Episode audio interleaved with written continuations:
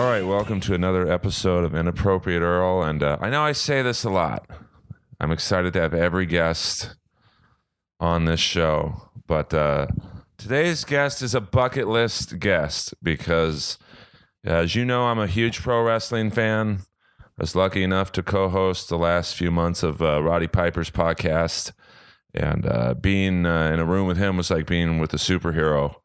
And uh, today I feel the very same way because the man I have on, he wasn't in the Monday Night Wars. He was the Monday Night Wars. And I have many things to thank him for, for how he treated my favorite wrestler, Sting, unlike uh, his current company. And uh, of course, for bringing in the Ultimate Warrior in the greatest uh, 34 minute uh, segment ever in pro wrestling history. And uh, I have so many questions to ask. Uh, and it is a true honor to have the one, the only Mr. Eric Bischoff. Thank you, Earl. It is uh, it's a pleasure to be here. And after that build up, I think we should just wrap this up right now because I can't live up to those expectations. But, But you it's a great it's a great honor to be here. It's uh but you can though because you were so a part of so many of my favorite moments in wrestling and uh you know frankly I find wrestling unwatchable right now uh because it's just there's one company for the most part and uh there's just the characters aren't there and you were a part of the last great era of uh pro wrestling in my opinion. Well, I, appreciate you saying that, and I, it's funny. Wrestling has been around since the beginning of television time, and clearly was around a long time before wrestling or before television. But you know, it's been around forever, and I, I think you know I've been in it now almost thirty years. And one of the things that I found is that every generation, you know, has a period of time that they look back and say, "Wow, that was the best era of professional wrestling. It'll never be that good again." Until it is, and and something will come along somewhere down the line, and there'll be a um, a reemergence, if you will, uh, of of of wrestling in the mainstream media and and mainstream, you know, um, popu- popularity, and we'll have another generation that will be looking back at 2016 or 18 and go, "Wow, that was the best decade of professional wrestling." So let's just hope it comes around again. Because I mean, it's WrestleMania week, and uh, I can't recall a WrestleMania that had so little buzz around it. Um, you know, last year I was uh, severely disappointed in uh, how they used Sting, Mhm. and uh, you know, I'm not sure how many times I'll be in a room with you, Mr. Bischoff. I hope many more, but uh, you being a booker, I mean, you've done it all in the wrestling business, and Pretty uh, much. you know, I want to run my idea last year for Sting, Okay. and you give me your honest opinion. Sure. Now, uh, I, I- t- to this day, it still does not make sense to me that he lost his first match uh, in the WWE, and uh, you know, to me, the run-ins they did at the end of his match, uh, you know, when the NWO came down to save him, when they were never aligned with him once, the black and white NWO, Right. um, to me, it would have made more sense if they all ganged up on him, beat the shit out of him, and then Goldberg's music hits, and he saves the day. That could have been awesome.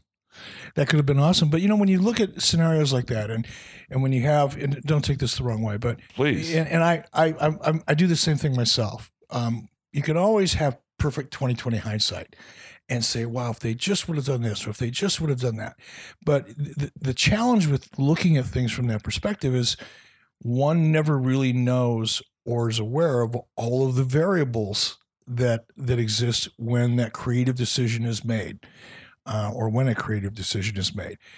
You know bill goldberg for example just to take your idea that would have been a phenomenal scenario and, and the audience would have reacted you know in, in a in a great way in a predictable way it would have been awesome. But bill doesn't have any desire to work for the wwe um, he's made that abundantly clear uh, in in somewhat abrasive ways you know throughout the years so it's a great idea but it's a great idea that probably could never happen just because of the people involved um, I like your take on the NWO attacking Sting because that would have kind of paid tribute to the legacy of the NWO and the relationship with Sting, and fans would have really, I think it would have resonated in, in a big way with fans. But there may have been other things going on. They may have been, they may have had much bigger plans for Sting at that time, to to come out of that match and and and, and go forward in a storyline uh, that made a great deal of sense that we'll never know about. Um, Sting had his match. It, it didn't go that well for him. He did get hurt. And you have to realize that a character like Sting, as much as I respect him and love him for the person that he is and, and what he's accomplished, you know, he's at the end of his career. There's a limit to f- physically what he can do and what he wants to do, um, even prior to the injury. So you just have to take all of those things into consideration when you're analyzing a story like that and recognize that there's just some degrees of of information or, or, or variables that you just will never know about or understand. I mean, I you know, I listen. Obviously, I respect your opinion much more than mine. I mean, you you've been behind the scenes. I just, it, to me, like just as an idiot fan. uh No such thing as an idiot fan, by the way. Well, I mean, they're fans and they're That- passionate. well, I w- right. It just the way to bring him in was like give him a couple wins. a- And so you build up his his brand, like in the WWE, because there's a lot of fans who don't know who he is. Mhm. which is crazy to me. But Mhm. uh, you know, those say thirteen year old to twenty five year olds are like who didn't watch TNA, and now There's a lot of those.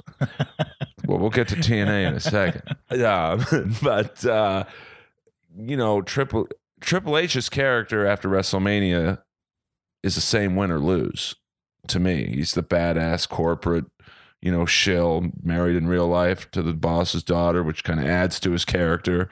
Uh, you know, if Sting beats him, it's like, who's that guy? Hey, we want to buy his DVDs. We want to, you know, look him up on YouTube. And, and then, you know, the next night on Raw, they have him in an awful segment with Bo Dallas, who's like, you know, the modern day Iron Mike Sharpe. You know, it's just like, what, what what are you doing to this guy? And uh, you know, then then you know he lost to Seth Rollins. I mean, zero and two, and I, and then he's being inducted into the Hall of Fame this weekend.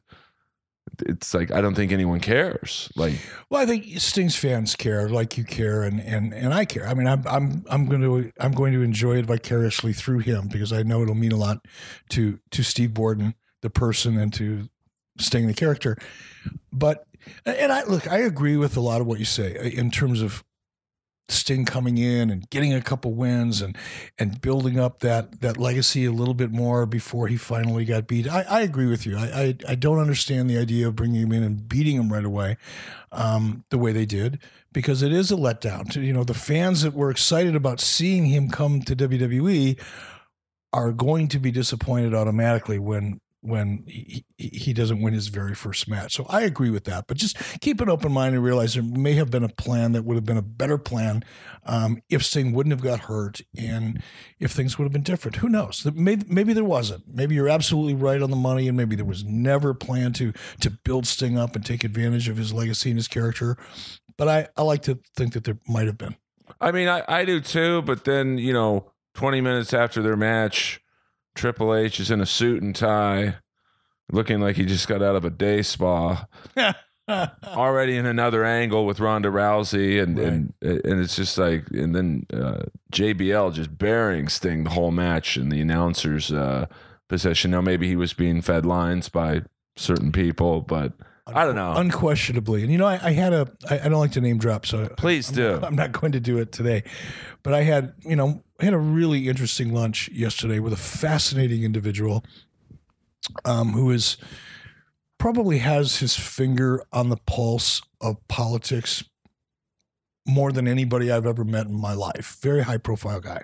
And he's consulted with senators and congressmen and women and and he's done a lot of great things in his life. And he just also happens to be a big wrestling fan, which I just love, you know, because people have a, a perception of what a wrestling fan is or who a wrestling fan is. And and and they're almost always so wrong. Wrestling fans come in all shapes, sizes, races, nationalities, and, and so forth. And the person that I was talking to, was a friend, um, asked about, you know, why does wrestling work? Why, how, how can it be so popular? And the answer is simple, and, and you're talking about it right now. When it's good, when it's good, it it allows you to suspend your disbelief. It allows you. Everybody knows what wrestling is. It's not a secret.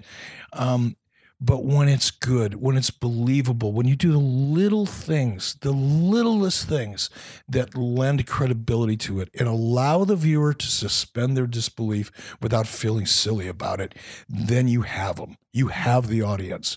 But when you do things like you just mentioned with Triple H being in a suit and looking like he just got out of a day spa 20 minutes after a match, it tends to take away from that believability and credibility, and it makes the audience almost feel a little embarrassed for for wanting to believe in it. And it's those little things, like you just pointed out, that make all the difference in the world. Well, it's like uh, you know, I don't want to make this podcast all about Sting, but like uh, to me, his last great storyline was when in WCW that first match with Hogan, where it was so drawn out mm-hmm. and the storyline was so compelling and just the little vignettes of him up in the rafters, not saying anything, and and Hogan as a heel was just awesome that first run, mm-hmm. and you were like really wanted to see that match versus, you know, now the things seem to be done in you know maybe a, a month the storyline's wrapped started and wrapped up and it's that is unfortunate isn't it that you don't really have the long term long term story arcs like there used to be um, and not, not to interrupt you, but to add to your point, you know, one of the things when I first started getting involved in the creative aspect of wrestling, because I, I didn't get involved in the creative end of things for a long time. I resisted it um, for a lot of reasons. But once I finally did and committed to it, I always admired the WWE because it seemed like they planned everything out six months in advance, a year in advance, and you were building up to these big moments. And I strived for that. Um, in reality, that, that, wasn't necessarily the case. Um, and it certainly isn't now, but I think a lot that has a lot more to do with just the vo- sheer volume of television and pay per views that are produced. Right. When you've got three hours on Monday and then you got another two hours on Thursday, and uh, you've got 12 pay per views a year, um, it's really hard to focus on long term storylines, and and that's really unfortunate. That's that's kind of like the unfortunate side of the business becoming so popular because now it almost consumes itself creatively um, because you you just can't take the time to build up characters and build up storylines. You can't afford to lose the audience's attention.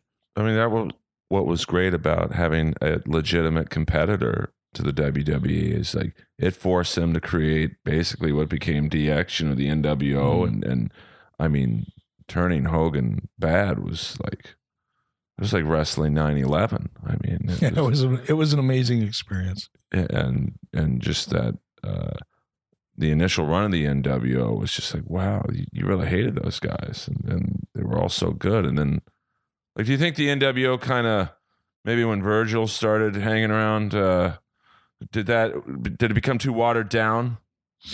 Well, I don't think it necessarily had anything to do with Virgil, but I think you know the addition of so many people to the NWO was clearly whether it was Virgil or Ted DiBiase or Marcus Bagwell or Scott Norton or Horace Hogan, Horace Hogan or the barber, whatever the hell he was called, the butcher, the disciple, whatever. disciple. Um, yeah, that that you know, in retrospect, that was a really bad idea on my part, um, and I can't defend it really, other than to explain why I did it, even though I'm explaining it's still a bad idea, even though I can explain it. But the idea was to build the NWO up so it was big enough and had enough of a roster that I could split the rosters and I actually have an NWO kind of a um, Nitro would have been more of an NWO show, and WCW would have had its own brand on Thursday nights. That was or it might have been vice versa. WCW on Nitro, NW on Thursday. I can't remember which one we were going to assign to which program, but the idea was to build it up big enough that I could create a split and have essentially two separate brands. Right. Um, WWE did it successfully with Raw and SmackDown. I did it unsuccessfully, trying to utilize the NWO. But you know, if I had to do it over again, I probably wouldn't do it. But I doubt I'll get that shot. I I don't know. Never say never. Never say never. Yeah, you're right. Because you're really the only guy to ever successfully compete against them. Not just compete, beat them for two years.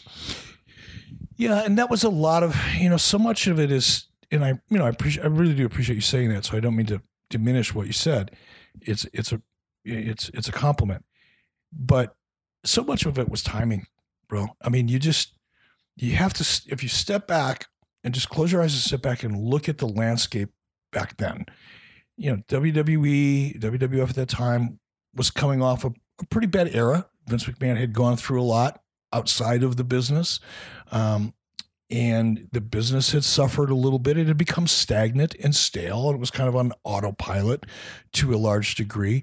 There were some people that were in WWE that had previously been in WCW um, that were ready to leave WWE and come back. And when they, you know, Scott Hall and Kevin Nash in particular, when they left WCW, they were frustrated. They were just pissed off and you know, resentful of everything that was going on. Didn't feel like they were being treated fairly or as people like to use wrestling vernacular, used properly. So they went to WWE and became big stars. And when they were ready to leave WWE and come back, there was an instant storyline there because now two guys who left with a bad taste in their mouth are coming back and they're coming back with a chip on their shoulder and they're going to make people pay. That was the premise of the NWO storyline. And that was more about timing than it was about great creative architecture on my part. It was just, it was fortunate. And it would be hard to recreate that kind of thing again because the situation is so much different. The business evolved in such a way that that opportunity will probably never happen again, where you have two stars who are coming off of you know a successful run in WWE and ready to make a big move to another established wrestling organization. I just don't see it ever happening. It, it was great timing because you know guys like Savage and and Hogan and, and Flair and, and even Warrior a couple years later, uh, they were still like fans my age were like, "Oh my god, they're go- they're going back to WCW," and it was such an excitement. And you know, now I don't know if if they're, you know, if if say let's just say Roman Reigns went to TNA, I'd be like, "Oh, okay." Well, and because uh, you know you mentioned Roman Reigns, Roman Reigns, so I happen to really dig his character a lot. You know, he's one of the one of the characters when I look at the WWE roster currently. There's a there's a handful, but he's certainly at the top. There's just something about him. There's a charisma. There's an edge. There's something about him, and I don't know him. I've never met him, but you know there are a handful of guys that fall into that category. But you know what? They haven't been around long enough, right? And that's the other thing about the business that or the industry that you know people sometimes fail to re- recognize is that if you look at you look at the stars, guys who are legitimate big stars in in in sports entertainment slash professional wrestling. Stone Cold Steve Austin, who's a, who's a good friend of mine. Um, Ric Flair, you know, uh, Goldberg. Well, Goldberg's in Goldberg and the Rock. Goldberg and the Rock are an exception, I'm going to talk about in a minute. Roddy Piper, all of the Kevin Nash, Scott Hall, anybody that you could name that you could say was a, a big star, had been in the business for ten or fifteen years before they made it to right. that big star status. So the current roster at WWE, guys like Roman Reigns and you know Daniel Bryan, whoever you want to name, um, that are more current. Um, they just haven't been around long enough to have that oh my gosh factor if right. they were to make a big move like that. It takes 10 or 15 years. Right. And uh, like Reigns is like weird to me because it, it seems like the fans kind of like him, but a lot hate him or not hate, but like they're, they're just sometimes the WWE seems to have dropped the ball with him. Like I think they confused a lot of fans. I think they confused a lot of people a year or two ago, when, you know, with false starts. Right. You know, when you get when you set a guy up and it looks like he's going to emerge, and then you take it away from him, and then you set him up again, and you take it away from him again. If it's done properly, that can make the audience really want to see to get behind him and you know push for him because he's an underdog. But you can also do it incorrectly where they just lose confidence in the character altogether and they just get a bad taste in their mouth. And you know, it happens, uh, unfortunately. And hopefully that's not what has happened to Roman Reigns, but I understand why the audience is confused. Because they had him in the Shield with uh, Rollins and Ambrose. It was like an NWO type of uh, faction, and then they kind of broke him up. I thought a little too soon, mm-hmm. and then uh, the fans. He's almost like John Cena. Like they're torn as well. Kids love him, but the adults don't really like him. So what do we do? do we, is he a good guy? Is he a bad guy? And uh, you know, I don't think he's had that opponent yet that like, brings out his best. Probably, probably true. And like I said, since I don't know him, I don't know how good he is on the mic. I don't know what his skill sets are A little stiff. outside of the ring, and that's a big part of it too. It's hard to give a guy a big push and make him that you know hood ornament for your brand and, and represent your company when his mic skills uh, or her mic skills maybe not be the best because a lot of what you know characters do and stars do yeah they do it in the ring but they do it outside of the ring as well and they do it when there are no cameras around. You have to be almost an ambassador of the business in a way that that's effective and if if a talent is great in the ring but you know shuts down when they get a microphone in their hand that's a that's a big disadvantage. Can you teach someone that, or uh, like, uh, like I remember uh, when Rick Rude came on uh, Nitro that first night, and it was just that little speech he gave was just it's like such charisma and and just energy exuding from him, and you could tell it was just him. I mean, can someone learn that, or if they don't have it, it it's you limit their mic time, or put them with a manager who, like a Paul Heyman, or you know, someone of that ilk. Yeah, I mean, to answer the question, it's a you know, can someone teach me how to play guitar? Sure. Will I ever become Eric Clapton? Happy birthday, Eric. No, absolutely not. You know, some people just have that skill set and are born with that talent and ability. And yes, you can nurture it and you can make it better and you can take somebody who's good and make them great, and somebody who's great, make them unbelievable. But if you take someone that's inherently shy or just not able to become that character deep down in their soul, you can teach them to become better, but you may not ever be able to teach them to become great. Right. Now, when you in the height of the Monday Night Wars, did you have like not necessarily spies, but how did you keep up with what the WWE was doing? Did you have like inside people there saying, "Hey, they're going to do this. You, maybe you guys should have a bad guy faction," or No. No. I mean, contrary to the urban legend, um, I didn't really watch hardly at all anything of what they were doing while we were in the thick of things because A, there was no need to. I certainly wasn't trying to repli- replicate a failed formula. right? um, or at least I shouldn't say a failed formula. That is a that is a that is the wrong way to say it. Their their formula was very successful for them because they were targeting kids and teens, and you know before Attitude Era, they were decidedly a very you know teen and preteen type of a, of a product because that was their business model. Much of their money was made in licensing and merchandising um, that WCW didn't have, quite frankly. So while they were targeting one demographic, I was targeting targeting another with a different presentation. So there was no need for me to look at what they were doing and go, "Oh wow, I got to come up with my own Doink the Clown," Right. because I was going trying to go in a much different direction. It now did I have people who would inform me from time to time?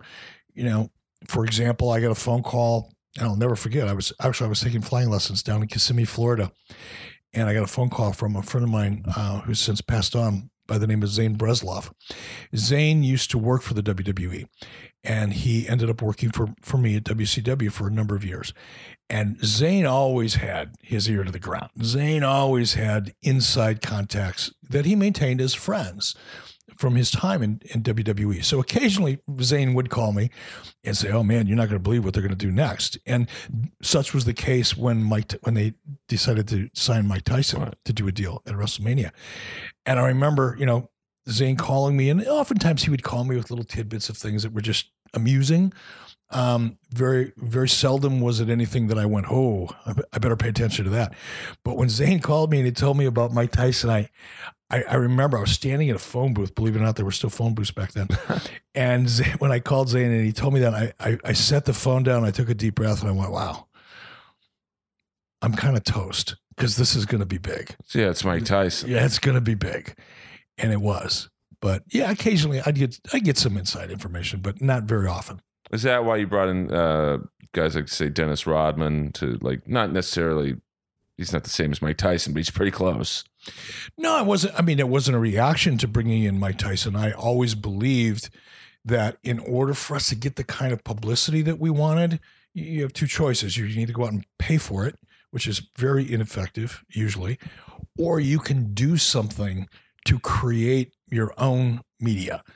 And and signing somebody like Dennis Rodman, I knew would be very controversial, particularly at the height of his career. You know, when he was playing for the Bulls, he was an NBA leading rebounder and world champion, and, and taking on Karl Malone and the Jazz, and and and and Dennis was a controversial character in and of himself, whether or not he ever played a game of baseball or basketball. So, you know, no, bringing in celebrities was not a reaction to Mike Tyson, but it was a desire on my part to get mainstream coverage of what we were doing. Was he uh, willing? You know, he was pretty good in the ring for someone who uh, a great athlete. Uh, was he willing to uh, listen to the boys and you know take their wrestling advice, or was he like, "Ah, I got it, just let me do my thing? No, no, De- Dennis. I and I. By the way, I, I really, really like Dennis Rodman a lot as a human being. When you, if if you, if one would have an opportunity to spend a couple hours and because it takes a long time to get Dennis to open up to you or to anybody, but when you really get to hear Dennis Rodman speak from his heart and from his experience, he is a wonderful human being. Uh, not without his flaws, obviously, but Who isn't? who isn't is absolutely right. He is a he's got a kind heart. He's one of the most generous people that I know. Um, to a fault, he's generous, um, but but he's a he's a sweet person, believe it or not. Um, but when he came in, he was he's such a professional. He he listened to almost every word you know that Hulk Hulk Hogan gave him because it was really Hulk that was helping to train him along with some others and he was he was all ears man he was 100% on his game now i will tell you it was hard to get him to the ring to train because Right. he was distracted with a lot of other more fun and interesting things to do at that time I can imagine. and I got to tell you, I you know it was kind of fun, you know, being a fly on the wall and watching some of it. But um, when he got into the ring, he was all he was all business. Well, I imagine his basketball mindset would kick in. Is like, okay, I'm in the ring with someone who could probably hurt me if I mess up. No, no, I don't think it was that at all. I think it was, you know, he probably didn't want to get hurt accidentally. But Dennis is a perfectionist, and when you, I think, when you're an athlete at that level, or a musician at that level, or an actor or actress at, at, at whatever level, if you're performing, you reach that that much success, you don't want to fail. You want to go out there and be the best you can possibly be. Now, Dennis had a gift. You know, he was he was born with an athletic gift, and he you could show Dennis. Someone could show Dennis a series of moves in the ring that would take an average person, you know, a month and a half or two months to get comfortable with. And Dennis would do it once or twice in slow motion. And by the third time, he was doing it like he'd been doing it for 15 years. He was just that guy. Um, if Dennis would have spent six months training, Dennis probably could have been one of the better performers. Forget about being a celebrity or not. He would have been a phenomenal performer. Do the boys like? What are their feelings when a non wrestler comes in and, and gets a pretty big spotlight put on Mhm. them? I mean, I'm sure they understand it's Dennis Rodman here, but hey, fuck it, I was wrestling in Mid South, uh, Mhm. grinding it out with Abdullah the Butcher. uh, or do they? Is there not bitterness, but is there a little bit of resentment? I think it depends on who the talent is. I think you know, for example, when when Rodman came in with Karl Malone, um, Hulk Hogan, Diamond Dallas Page, um, the NWO, anybody, Randy Savage, anybody within close proximity to that storyline, were all like high fiving each other in their sleep because all it meant was the media was paying more attention, the audience was paying more attention. It was good for everybody, you know, in the immediate um, area code, so to speak. But once you got outside the that group of people who who Dennis was working with, uh, or any other celebrity, then I think as you get farther down the roster, you you may find some people that are a little bit resentful, whether they express it or not. It's a different thing. But yeah, I think you probably would find some.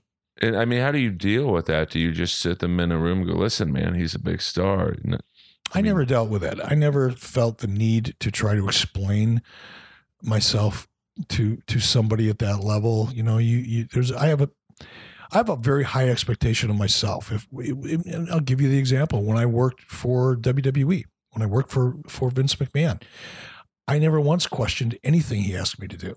Never once, because my job wasn't to question his creative decisions or strategic decisions. My job was to take the storyline that I was given and be to do it absolutely the best I could possibly do it, to be the best character I could be and to deliver the best storyline I could deliver. That was my job. That's just the way I was brought up in in the industry, and I have the same expectation of other people. So when I when I had talent working for me, um, it doesn't mean that I wasn't interested in hearing what they had to say creatively. If they had a positive suggestion or an idea that could maybe make something better, I would you know, I was all ears. But to listen to somebody, you know, piss and moan because a big celebrity's coming in, getting a big payday, and you know, they wrestled Abdullah the Butcher in Mid South, eh, that would not have I wouldn't have spent a lot of time listening to that. I really wish you would have brought Abdullah in just for a quick run. I'm surprised we didn't. We brought in everybody else. well, listen, uh, I, would be remiss to talk about this because, uh, you know, the Warrior uh, was, uh, he's 1A as my favorite wrestler. I, have heard varying things about him in terms of uh, his the ease of working with him, but uh, the look on your face during his initial promo might be the greatest uh, non-vocal expression I've ever seen a human give another man. Like because that I thought could have been an awesome storyline. Uh, like the only man to cleanly pin Hogan comes mm-hmm. back. The way you guys brought him out you know Bobby Heenan uh, uh, announcing like he didn't know who it was. It's just it was just the most amazing. I got chills, mm-hmm. and uh, you know, five minute speech. Crowd is super hot, and it's like I don't think I've ever heard a crowd hotter. And then uh, I don't know about from five to ten minutes, still hot, and then he starts getting into the Shakespearean zingers and the you just something is like Eric doesn't look too happy right now. Hmm. Uh, at what point did you go, dude? You got to wrap it up. Probably at about twelve minutes because the the whole promo was really only designed to be maybe twelve minutes long, and the. and the look on my face while you were watching that go down on, on, on television was probably more concern on my part about just the timing of our show. You you lay out a two hour show, and every segment is timed now, you know, it could go a little long or a little short depending on the situation, but by a little long and a little short, we're talking 30 seconds, maybe a minute. That's right. You know, that's really significant. Um, because you've got commercial breaks. You've you've got to get them in. You know, you you've got to all that stuff's got to get in that bag somehow, right. some way before before the end of the show. And when that thing went on 14 minutes, 15 minutes, 16 minutes, 18 minutes, 20 minutes, I'm thinking, you know, major cluster going on here because right. it's going to affect the rest of the show. Now the timing on everything else that we had to have planned had to change because the amount of time that took. So that was, you know, probably the look on my face combined with the fact that it was just it the, the promo became incoherent after about 5 minutes and he was just going off on a track that nobody really understood where it was going or what the outcome was going to be. I mean, we were all just literally standing there looking at each other, going, "I don't even know how to react to this. What do we do next?" he just clearly had to improv. I think it was 28 minutes. It was the longest 28 minutes of my life. Yeah, I mean, I've never given birth, so I don't know what that feels like. But from what I've heard, from what my wife has told me, you know, childbirth can feel like hours and hours and hours of pain, even when it's not. And that's kind of what that reminded me of. It's like giving birth to a rhinoceros.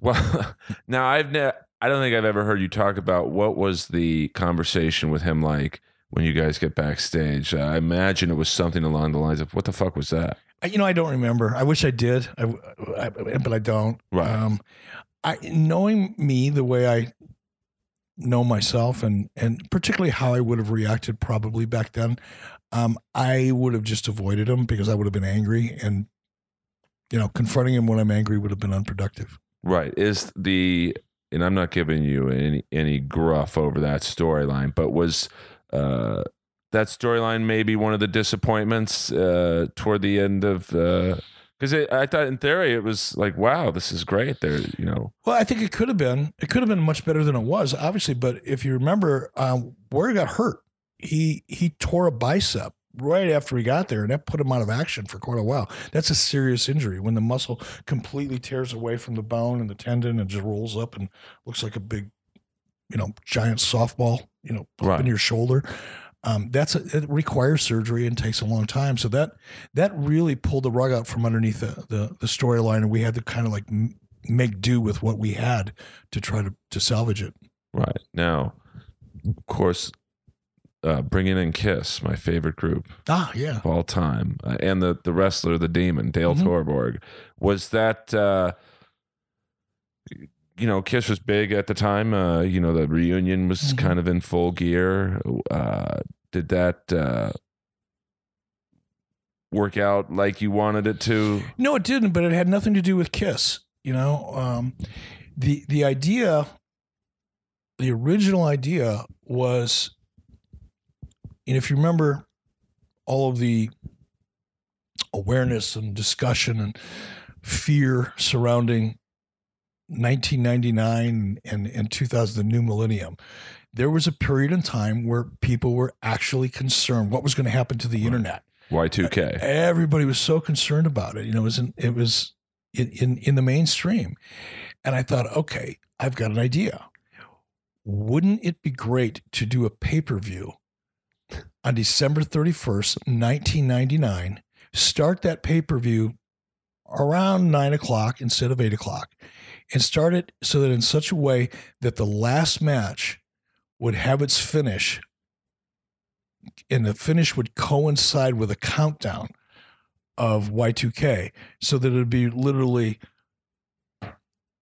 one Right. one tap you know 11 59 57 whatever Right. it is so literally the the, the pay-per-view ended on the final count of a three count that was the idea and what the way I was going to utilize Kiss in that is I had uh, successfully negotiated with the um, Fiesta Bowl because it was taking place. In, it takes place in, in Tempe, Arizona, and I was going to do it the night before. I was going to do it before the the Fiesta Bowl. We're going to do it down on the field, and half of the field would have been set up for wrestling, and and then at the 50 yard line, you look in the other direction, and there would have been a stage, and it would have been a Kiss performance. And the format for that pay per view was going to be Kiss performance on this end zone, Right. go to this end zone for a wrestling match, and just bounce back and forth all night long between Kiss performances and wrestling matches. And that was why we wanted, you know, Kiss and, and Gene Simmons involved because it added to that heightened Y2K kind Right. of feeling. Um, so it worked well. We set it up well. It it it could have probably worked okay, but I was never able to pull off the pay per view. Well, I can imagine the negotiations with Gene must have been. I would have loved to have been a fly on the wall. You know, it wasn't bad. It wasn't. I mean, look, Gene is he is a weaponized negotiator. because he knows what he wants. he knows what he wants, and he's really, really, really smart and really good at what he does. And I'm not saying it was easy in the sense that I got what I wanted, because quite frankly, I paid dearly for his involvement. And I do believe to this moment, had I been able to pull off the pay per view, and I was shut down by Turner Broadcasting, by the way, it wasn't that I couldn't pull it off. I had pulled it off. I got Gene Simmons and Kiss. I got the Fiesta Bowl on board. I got the pay per view companies on board. I couldn't get Turner, the company, on board because too many employees complained about having to work over the Christmas and New Year holiday. They put up such a fit that I actually had corporate executives higher up than me tell me that I just they wouldn't support it. Had they supported it, had that pay per view happened, I do believe it it would have been hugely successful, and everybody would have had a different perspective on Kiss's involvement in WCW because the outcome would have been different. But being shut down in the middle of it, it was doomed to failure. But to your to your question, I enjoyed my negotiations with with Gene. My first meeting with him was at the Beverly Hills Hotel over in Rodeo, and I walked in and he had a little, yeah, the whole section of the back, you know, the bar. It was at like four o'clock in the afternoon, so it wasn't busy. So he had his own little booth in the back, and he had it was just stacked, you know, almost to the ceiling with Kiss merchandise. I thought, wow, this guy's this guy's committed. No, that he is. and it was so cool, and I, I got along with him fine, and and I liked I liked it. I liked the whole process. It's just unfortunate I couldn't see it through the way I wanted to. Now, this is probably you know a lot of comics are huge wrestling fans, and uh, all of them when they found out I was having you on. Uh, to me, the greatest swerve in wrestling history is you as the minister at the Billy and Chuck uh, commitment ceremony. That was awesome. Um, it seemed like none of them knew who knew that you were the minister. Seemed like it was a very kept, like no one in the ring knew outside of I'm assuming Stephanie. Stephanie knew. Stephanie knew, and I'm not sure anybody else knew. I'm not sure if any of the talent knew. I would imagine they did. Um, Chuck and Billy in particular. I would imagine they did because there was an aftermath that had to happen. Right. You know, once I revealed myself. So I imagine the wrestlers did know, but I'm almost certain they didn't know right up until probably the last couple, maybe an hour or two before the show. Um, I can tell you for sure nobody else knew because I I went to the arena. It was in Minneapolis actually, and where I'm, I I lived for a long time. And I went to the arena. I must have got there about nine in the morning. Now, typically we didn't show up. Talent didn't show up till noon or one o'clock, if I remember right. Um, but I showed up at eight or nine in the morning because I was in a makeup chair for five hours, and I wanted to be in full makeup before anybody else showed up because I didn't want people to see that it was me. I didn't want anybody to know. So I got there early. We got into the makeup, and I walked around all day, literally just effing with people because they didn't know who I was. I looked like this old, broken, you know, senile old man, and I was walking up to people and just saying some of the most horrendous shit you can imagine to them, trying to get a reaction out of them. And you know, people don't react to seventy-five or eighty-year-old men the way they would react to a twenty-five or thirty-year-old man. You know, you can walk up and say anything you want and get away with it. And the the one story that I'll tell you, and I've, I've told it before, but it's still so funny. It's funny to me, and I've told it a million times. But I had a, have a, a good friend that I I knew in high school by the name of Brad Rheingans. Brad was a professional wrestler. Uh, he also wrestled on the Olympic team, the U.S. Olympic team. Uh, then then was a professional wrestler. Worked for the Gagne and AWA, and then went on and worked for the WWF for a long time. And we we just always been friends. We hunt together and fish together. Or used to. And Brad showed up at the arena a couple hours early, and he had, I think they were his two nieces with him. Uh, they're either his nieces or they were daughters of a girl he was seeing. I really can't remember, but he he brought them backstage, and he got back there really early, and he was just kind of walking around, sometimes the way people do, and I kind of shuffled up to him in full makeup. I said, "Hey, Brad, I know you. Who are these cute little girls you have with you? they are very, very lovely." And and Brad just looked at. He didn't know what to do. Now, because he didn't know it was me. He thought it was Right. this old man hitting on these two little girls that he's with. I said, You little girls, would you like me to show you around the arena? Huh? and, and I walked away and I could just see the look on Brad's face. He didn't know what, what to think of it. And then later on that night, when I revealed, you know, after I revealed myself, I saw Brad backstage, and he, I think he wanted to take my head off because he, he just didn't know. And I, I was doing the same thing. I did the same thing to Eddie Guerrero backstage. Walked right up to him and said some ridiculous stuff to him, just trying to get a rise out of him. And he just he didn't know what to do. He just walked away from me. Well, even during the segment when you were speaking, I, I didn't know it was you. I mean, it was just, fabulous acting. I have to be honest with you. And Enrico uh, has the, the I guess semi-gay uh, wedding planner was the, everyone's part was so amazing in that. It was fun. It's still when I look back of and I've done I've been blessed to to have an opportunity to do a lot of great things on camera that were really really fun. And it's hard to pick one that was my favorite because they were they're like children, you know, they're your, Right. each one have something about them that's that's special to you in a different way. Um but that if it's not my favorite, it has to be one of them. And you know, every once in a while, people will send me a clip of that on Twitter or Facebook or something, and I'll see it again for the 500th time, and I still laugh my ass off when I see it. It still makes me chuckle. Oh, when you dropped the book, did I just say three minutes and, and just I mean, wrestlers. Uh, that's what why I loved wrestling so much as a kid. Is the acting was Mhm. you really believed, uh, and everyone in that ring that night was was just. I mean, I really thought Billy and Chuck were going to get married. I got to be honest with you, and they were on Good Morning America. I mean, that was a huge storyline It was great. because uh, you know of the uh, you know the, the gay angle and uh, I was I think everyone thought they were going to get married. I, I it, it was so great for so many reasons, and and everybody's perform everybody's everybody's performance in that ring that night, and the creative that went behind it was just so on the money. And here's another great thing about working for the WWE, um, and I have to give them a lot of credit because they deserve it. When the idea came up to to do this and to put me in a mask, they flew me from wherever I was at the time. I don't remember where I was. I must have been in Phoenix. They flew me out to LA, and I went to one of the uh, probably one of the best makeup artists in studios um, in Hollywood. You know, I mean, I walked into their studio and I'm looking at the things that they had done in the past, and this is stuff that you know harkened me back to all the movies, you know, horror movies, and all these different things that I've seen. They were the ones that produced, you know, that that makeup and that that mask for me, and it was extensive. It took six or eight hours for me just to get fitted for that mask and the makeup that went with it, and then it took another four or five hours to put it on in Minneapolis a couple weeks later. Oh, it was amazing. Um, now, like I mentioned, being a kid, like liking wrestling it was before the internet. So, like, of course, there's Kamala's book right in front of right you. in front of me.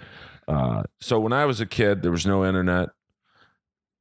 Kamala was billed as being from Uganda. I believed it because there was no, you know, now if someone's billed as being from Uganda, you can look up their Wikipedia page and oh, they're from you know Pittsburgh. Rahway, New Jersey. What's up Right. with that? You know, do you think the internet has uh, hurt the the allure of wrestling being not real, but like the the storylines? Like you, you, it it almost ruins. Like when Warrior came back, it, some guy posted on a wrestling site, "Oh, I just saw the Ultimate Warrior. I think it was in Buffalo. Hmm. He, he had his gear on." I was like, "Oh, I guess he's coming back tonight." So, do you think the internet has hurt wrestling? I think it's changed wrestling. I, I think it's it's hurt certain aspects of the of the industry. You know, in my book, I, I and I've talked about this a lot outside of my book, but story, anticipation, surprise, um, reality, and action. You know, I mean, those are the five elements. The acronym is SARSA. You know, Right. but if if a story can have all five of those elements, it's a home run. You could literally build your company around it, and you can be successful for years and years with a storyline Right. if you can successfully achieve all five of those elements, which is really hard to do. Four out of the five is a great story. You may get six months out of it, maybe a little longer. Three out of five, uh, it'll last a month or so. It'll be Right. it's good filler. But if you can't get at least three out of five of those elements to a story, then you're probably just chasing your tail. And what has happened with the internet is one of the critical elements, two of the critical elements in that formula is anticipation and surprise. Right. And if you think about it, uh, you know, it's our culture, it's human nature. You know, when you're a little kid, you know, you look forward to a holiday. You look forward to your birthday. You look forward to whatever you're looking forward to as a kid because that's what you do. You just, oh, what's next? You know, I get my first bike. I get my first whatever. As you get older, it's, oh, I can't wait to get my first my driver's license or get my first car or get laid for the first time or whatever your first thing is that you're looking forward Right. to. You're anticipating it. And it's part of our nature and people love surprises. It's one of the things that when I was doing research and focus groups, trying to figure out a great formula for Nitro so that it was different than the WWE, the one thing that I kept hearing uh, in every focus group I did was surprise. We Yeah. want that that we want that feeling of anything can happen. We don't want it to be predictable. I heard that over and over and over again, so much so that on the top of all of the things, the list that I made of all the characteristics that our format had to have to be different than the WWE. Surprise is right at the top of it, which is why I did what I did with Lex Luger, which is why I did what I did when I was giving away finishes, because I was doing something that nobody expected. I was surprising them in, in a controversial way. And what the internet has done is it's made it almost impossible to achieve that element of surprise. And if you don't have the element of surprise kind of bred into your content and your programming formula, then it's really hard to create anticipation. So that's what I think the internet has done. Is it's made it almost impossible to get two of those three elements. Now, it doesn't mean you can't, but it's so hard, so hard. Well, you did. I mean, how did you keep Hogan turning bad guy? Uh, I mean, that was a huge surprise. I mean, uh, I didn't tell anybody. That's the only way I was able. who knew? Just you and him, pretty much. And I'm assuming Hall and Nash. No, Holland. Well, Hall and Nash knew shortly before, very shortly, like maybe a day or two. Because wasn't uh, I've heard that um, in the formation of, or the early uh, beginnings of the NWO, Sting was possibly considered uh, to to be, which would have been cool to see him as a, I guess, a bad guy, but not. I mean, Hogan was like it never been done before. Mm-hmm. Well, here's here's the story with that. Going back at that time, Hogan only had four pay per views a year in his contract. We we couldn't afford to use him anymore. Like he was paid per pay per view, and there were four of them built into his contract. There were four of them built into my budget, and he had already had a couple of them under his belt, and we weren't going to use them again until October or December. So we had to figure out a great story without utilizing Hogan. And Hulk was off doing a movie. He was he was here in California doing a movie called Santa with Muscles, by the way. and we just went about our business. And and by the way, I'll, I'll put this in a little bit of clearer context. I had gone to Hulk months before and asked him to consider turning heel because the red and yellow thing, the babyface Hulk Hogan thing, just wasn't working in WCW, and he knew that. And why do you think it wasn't? I just I, think part of it is the WCW audience was a little bit of a different culture. They they didn't really like feeling like they should look up to this WWE or WWF character in the same way. So I think there was a little bit of just, well, we're just not going to react the way you want us to kind of vibe. And I think the character was tired. They had seen it a lot and they just weren't buying into it the way they did five or 10 years earlier. It, just, it, had worn out. And Hulk knew it and I knew it. Everybody knew it, but nobody wanted to admit it. So Hulk went off to go and, and, and do movies. And then I set about the NWO storyline. And Hulk was literally watching it. I think Jimmy Hart was sending him VHS tapes Right. after every show. And because he was out, he was in a very remote area on location. And Hulk was watching tapes of what Hall, you know, what happened with Scott Hall when he showed up, and then you know Kevin Nash power bombing me off of the stage That's in great. Baltimore. So I had his interest, right? But I didn't plan on him coming, and I had asked him to turn heel months previous to that, and Hogan, you know, polite, politely, you know, showed me the door and thanked me for coming to Florida. And his exact words were, "Man, you'll never get it until you walk a mile in my red and yellow boots. You'll never get it." But he was nice about it, Right. and he, like I said, he showed me the door, and that was the end of it. Went off to do a movie. I set about doing the NWO angle, and then I got a phone call from Hulk. He said, uh, Eric, why don't you come to California? I'd like to talk to you about what's going on. So I said, sure. I like going out to LA. I'll come out. I went out. I went to his trailer. He had a case of beer and a box of Cuban cigars. About midnight by the time I got there. And we fired up a cigar, cracked a couple beers. And he said, So who's the third guy going to be? I said, Well, who do you think it should be? Because I didn't want to tell him. He said, You're looking at him, brother. I said, Ah, okay. But what I had done, because I didn't know up until that point, that was probably only about a month before the angle went down. So prior to that, um, I went to Sting and said, Sting, I need you to be the third guy. I, I here's why, here's what we're doing. And Sting was all, all he was on board. Sting was going to do it Because he had been a, a, a baby face Mm-hmm. for uh, in since the beginning. yeah and he was up for it. He because he saw what was happening with the NWO. He saw the energy, and you know he was ready to change his character. Uh, he was, you know, he was he's just a, a wonderful person and a real pro in that respect. Um, but then when Hogan t- tagged in, I had to go to Sting and say, "Here's the situation. Hogan's willing to do it, ready to do it. What do you think?" And he agreed. Hogan doing it would have been would have been bigger, but I didn't know for certain that Hulk would actually follow through and do it until he showed up in the building that night. My experience with Hulk would be that at that time was that he would second guess himself a lot. And what that really means is there were certain people around him that would get in his ear, his his ex-wife not being the smallest voice in the room, that would get in his ear and make him second guess his decisions, no matter what they were. So I'd get a commitment, you know, on a Monday, and by Wednesday, it's no, no, no, brother, can't do that. So I didn't know for sure whether he'd actually do it right up until the last minute. But Sting was standing there, ready to go, the day of the show to be that third guy, just in case Hogan had a change of heart.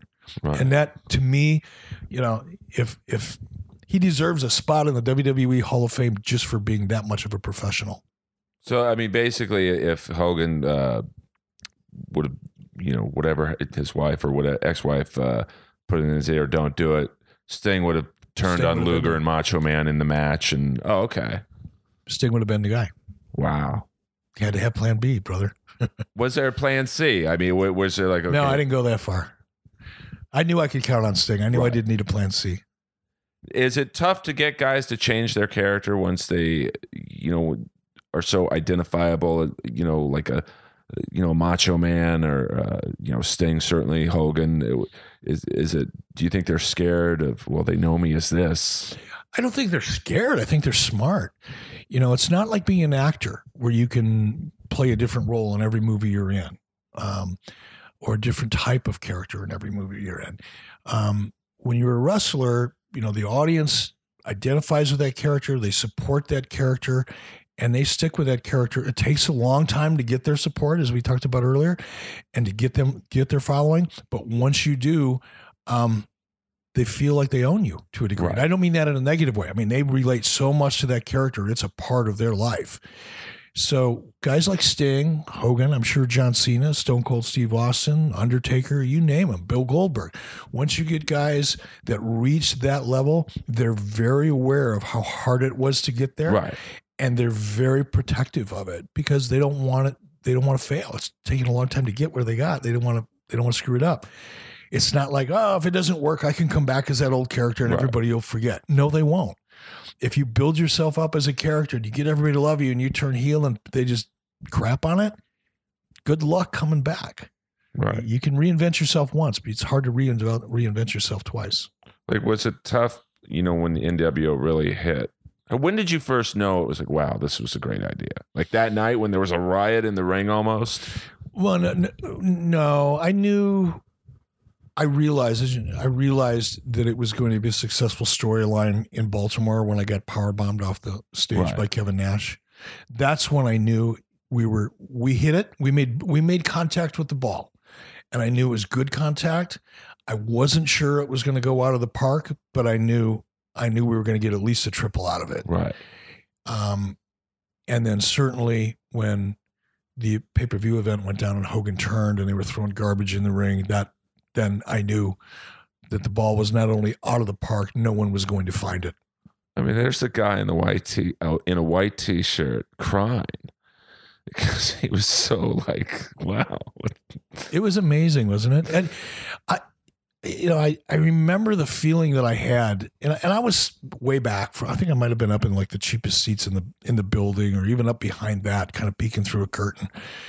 And it was just such an amazing feeling seeing all of that emotion, anger and pain and hurt and disappointment, and people cheering and throwing stuff in the ring, and it was just I don't know. I've never experienced anything like that before, and I'm hopefully I'll experience something like that again, but I doubt it. I mean, that to me is the greatest speech ever uh, because you could tell Hogan.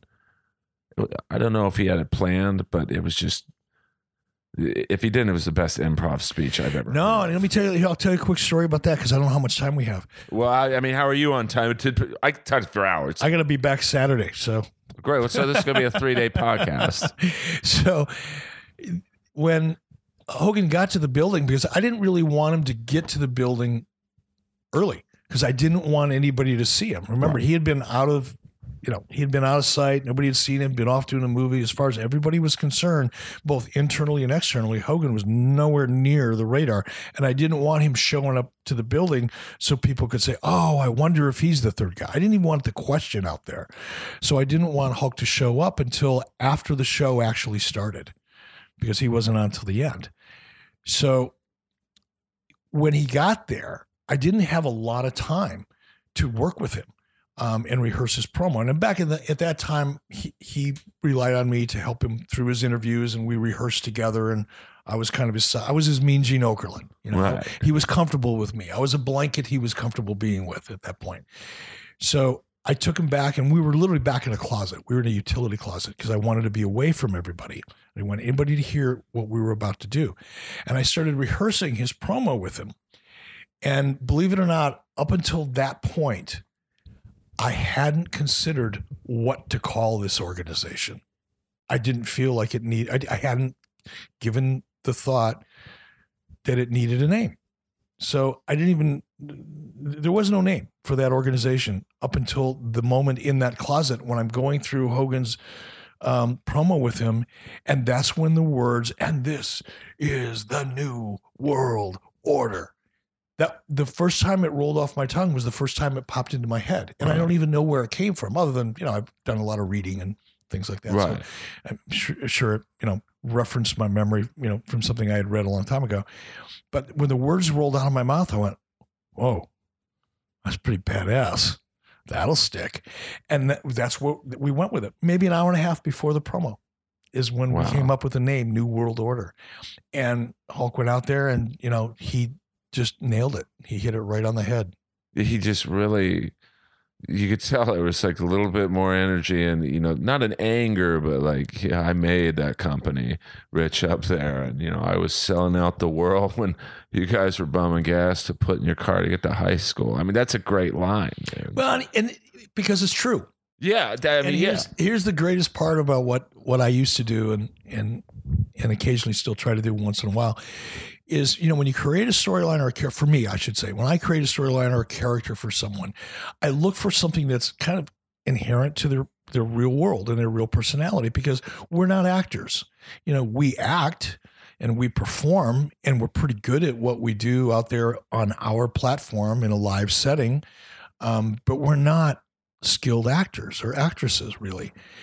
So the way you the way you bring somebody up to to reach their highest potential is you create characters and storylines that are real to them and are honest to who they really are so they don't have to dig that deep they don't have to go into you know a method acting kind of mentality and become a character because they already are that's why randy savage was so great at what randy did because 80% of what you saw was Randy Savage's real personality. He wasn't that much different out of the ring than he was in it. The volume was a little higher. it was a little more intense in the ring than out of the ring, but shades of gray. right You know, Hulk Hogan was a little different. You know, Hulk Hogan is a genuinely nice person. He doesn't have a violent bone in his body. I don't think he would step on a cockroach. He would try to shoot it out the door instead. That's who he really is. And you know, he played this larger than life character that, you know, would drop the big boot and all that kind of stuff. But there's also a side of Hulk that is that NWO guy. He just always had to keep it inside. right He had to be that other character.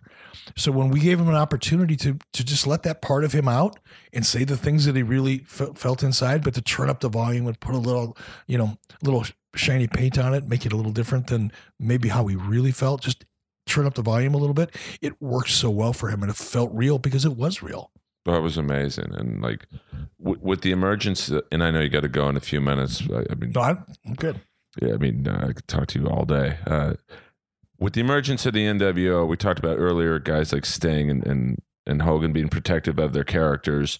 Uh, you know, the Four Horsemen were kind of the, uh, like I should say, almost precursor to the NWO in terms of being the bad guy faction? Was it hard to go to say Ric Flair and and uh, Mongo McMichael, I think, was in them at the time, and go, "Hey guys, this is going to be the new bad guy faction. You guys kind of have to play second fiddle to them." Well, so it wasn't with Mongo was a great guy. He was easy. He just wanted to have fun. Oh, he was great. He just wanted to have fun.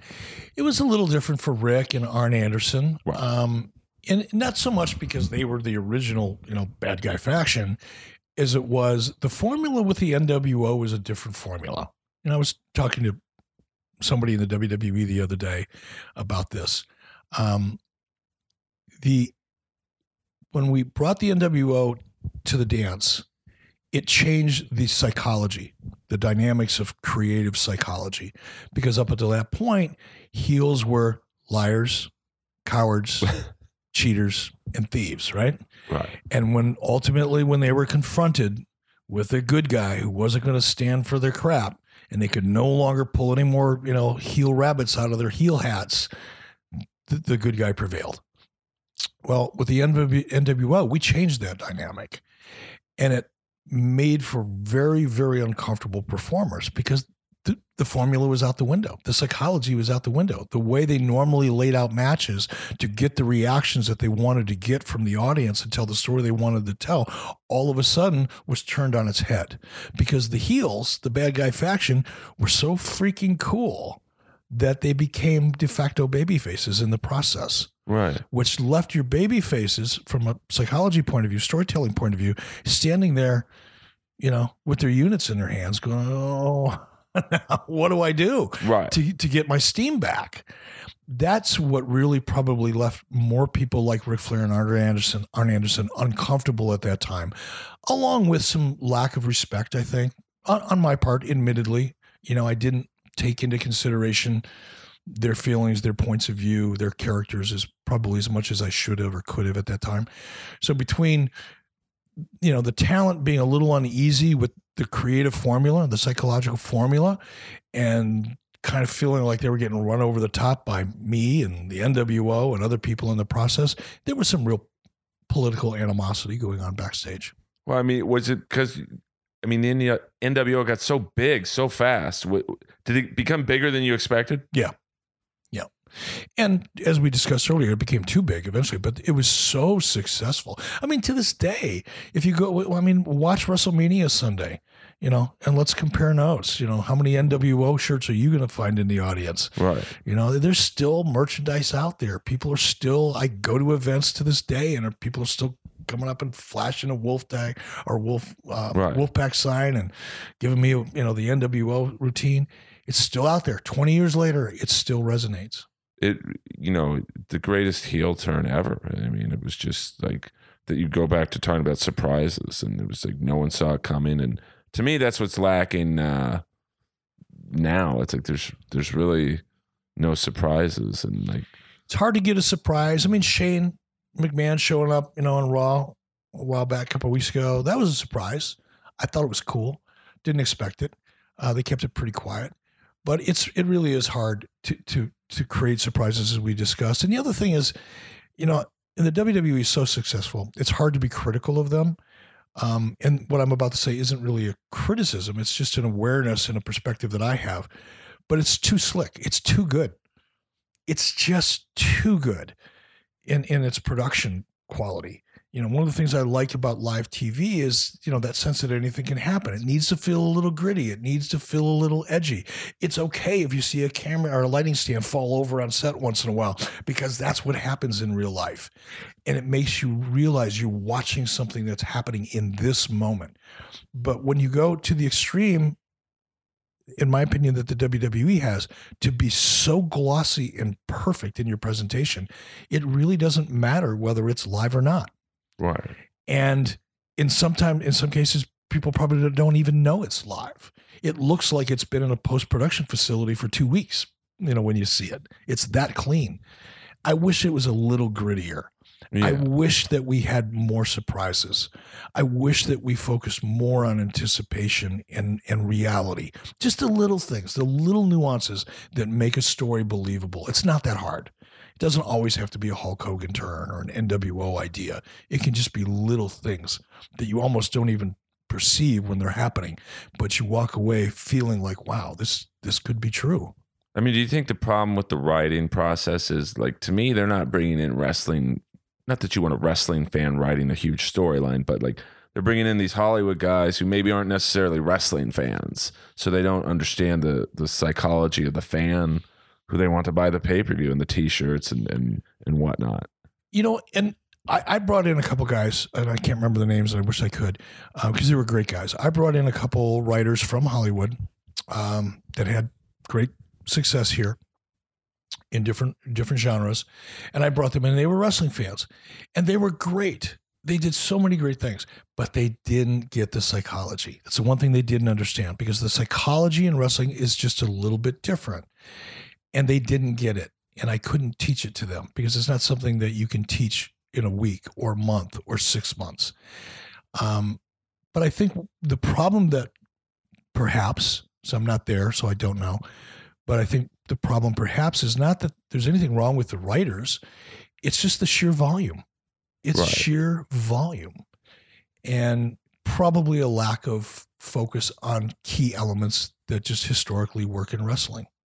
Well, I mean, I once uh, I don't I'm not going to name drop, but I will. Uh, I once had a meeting with Shane McMahon where he saw he had seen my comedy. He's like, "Oh, you're a wrestling fan. Uh, let's bring you in for a meeting." And we had dinner once, and uh, he's like, what kind of storyline would you come up with? I'm like, "Oh, a typical uh, bad guy versus good guy. Bad guy cheats, does everything he can to win. The last, you know, five minutes of the match, the good guy gets almost like these superhuman powers and." Combats the forces of evil. And he just shakes his head at me and goes uh, we're not really about that right now. And he whipped out his phone and showed me the current storyline. I'll never forget it was uh, triple h versus kane. Uh, kane didn't want to fight him. It's kind of like that rocky 2 storyline where uh, triple h was trying everything to get kane to fight him. And then finally the last paper or last raw before the pay-per-view they show triple h going to a grave. And uh unbe- in the storyline, Kane had killed a girl drunk driving. Triple H is unburying the body, and you just see a silhouette of uh, some kind of act going on. And Shane just looks at me, and I'm like, you know, I don't think I'm the guy for you. I just I couldn't come up with that storyline in a million years. So I don't know. I just And they probably shouldn't have either. I think that was Katie Vick. yes, That was Katie Vick. And I, and I think, you know, and I don't know. I, I would imagine if you asked Triple H what was one of the most embarrassing storylines he'd ever been in, I think that probably had to be it. I would hope that that was it because I was there then at that time.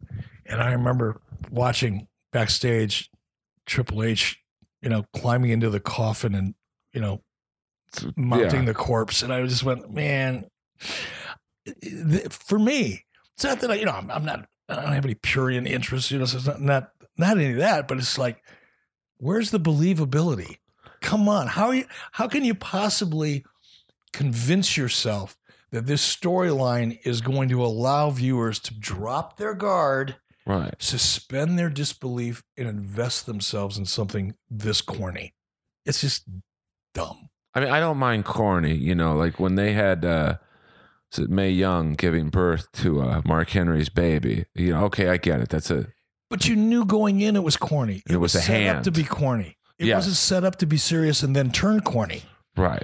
It it was a it was a comedy skit. It was it was meant to be lighthearted. It was meant to be tongue in cheek, and it was great because that's what it was designed to be. And there's nothing wrong with that kind of stuff. You know, wrestling is a three hour show. If you don't create a creative buffet. In, in terms of your characters and your stories, and have a little bit of comedy over here, and a little bit of believable, believability over here, and a little bit of you know sexual tension over here. And, you know, you got to have it all. You can't just have one type of storytelling technique. I get that. But you also, I don't believe, I don't, I also don't believe it's possible to try to create reality and believability, intensity, and then add a little bit of, add an element of corniness on top of it and expect people to buy into Right. it. Just It's a contract. It doesn't work. Now, uh, let's wrap up with just a few quick thoughts. Uh, when another wrestler puts another wrestler over, it can make their career. Like when Hogan dropped the strap Mhm. to Goldberg, sold out Georgia Dome, which might have been the hottest crowd I've ever seen in my life. Uh, that made Goldberg. How hard is it to come to a guy or a girl, I guess, in, in some situations and not tell them, hey, your career's kind of, you know, either winding down or, you know, it, it's, we need to get this new younger person. Is it, is that, is that a hard phone call or, or face-to-face meeting to have? No, and actually, that was Hulk's idea, not mine. I was here. I was. I, you know, it's funny. There are moments that I can. I can. Rem- I can't tell you what I ate for breakfast yesterday. Okay, but I can tell you where I where I was driving on the ninety in Marina Del Rey when I got the phone call from Hulk saying, "Hey, I got an idea for Atlanta. Let's do this." That was his idea, not mine, because he knew it was the right time. He knew it was going to be a hot crowd. He knew that it was time. So it was his idea. Because that's WCW. Uh, I mean, that's their bullseye in terms of their fan base and in Atlanta. Yeah, I think we sold.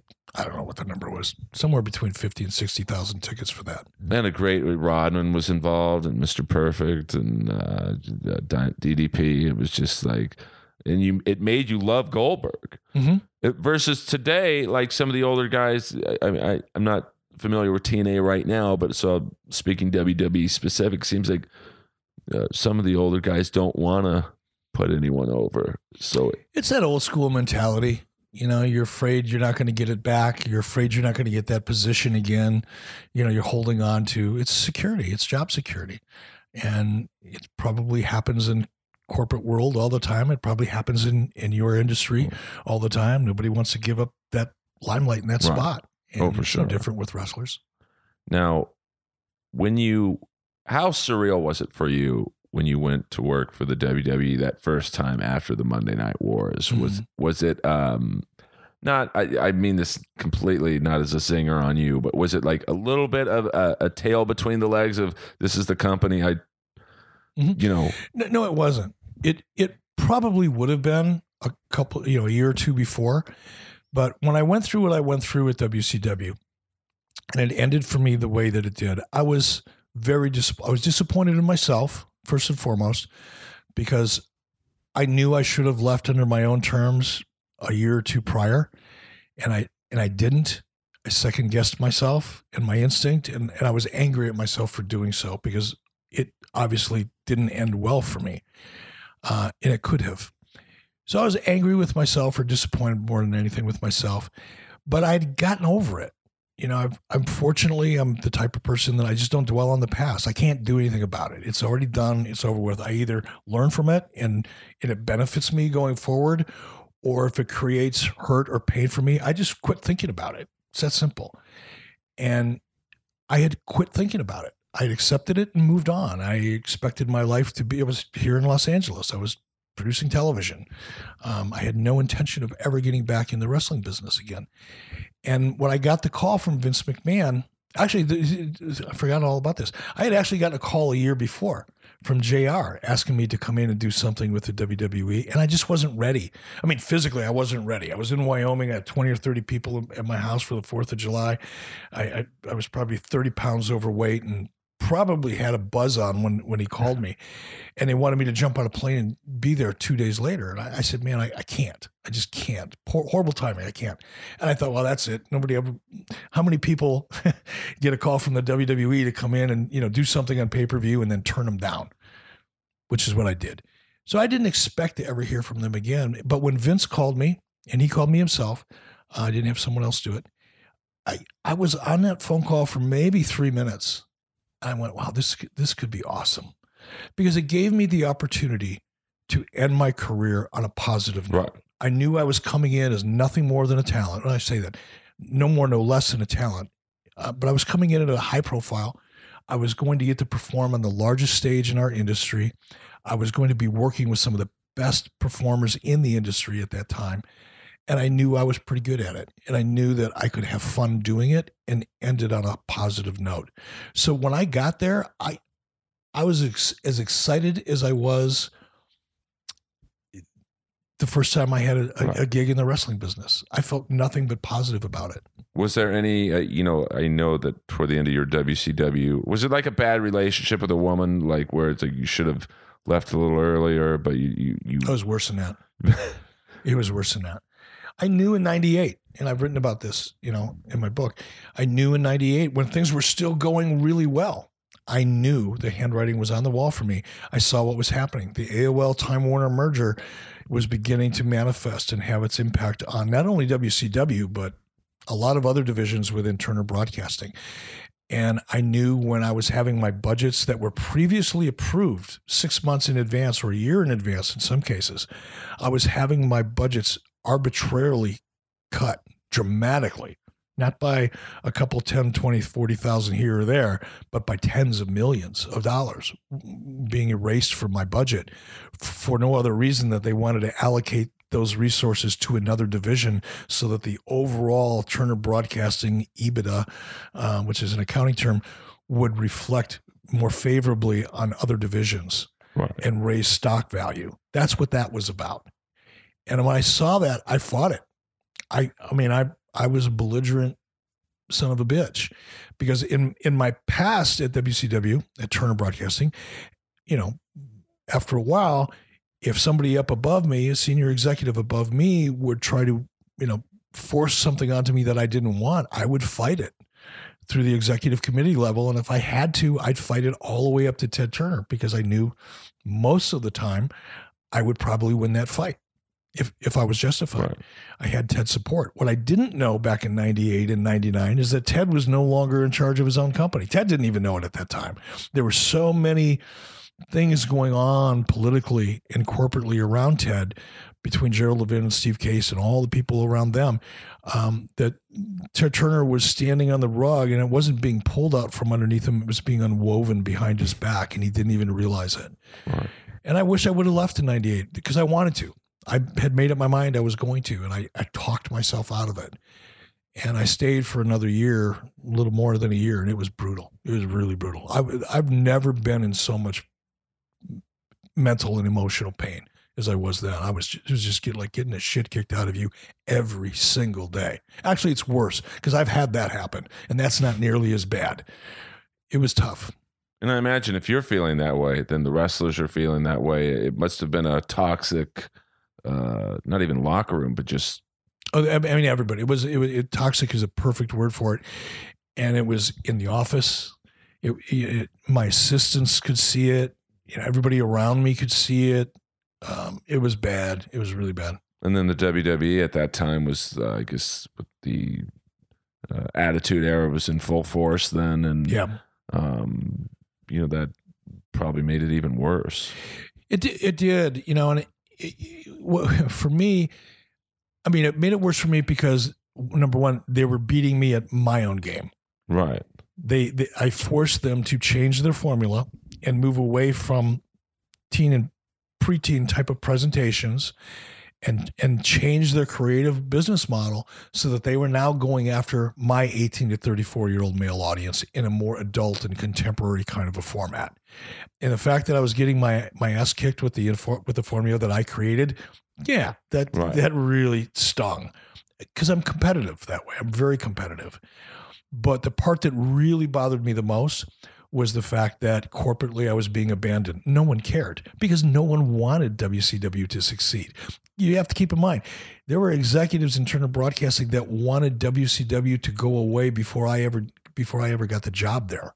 It's because it was rest like these upper crust executives were like uh, They hated it. pro, pro wrestling. They hated it. It wasn't cool. They didn't want to talk about it at the country club. It wasn't.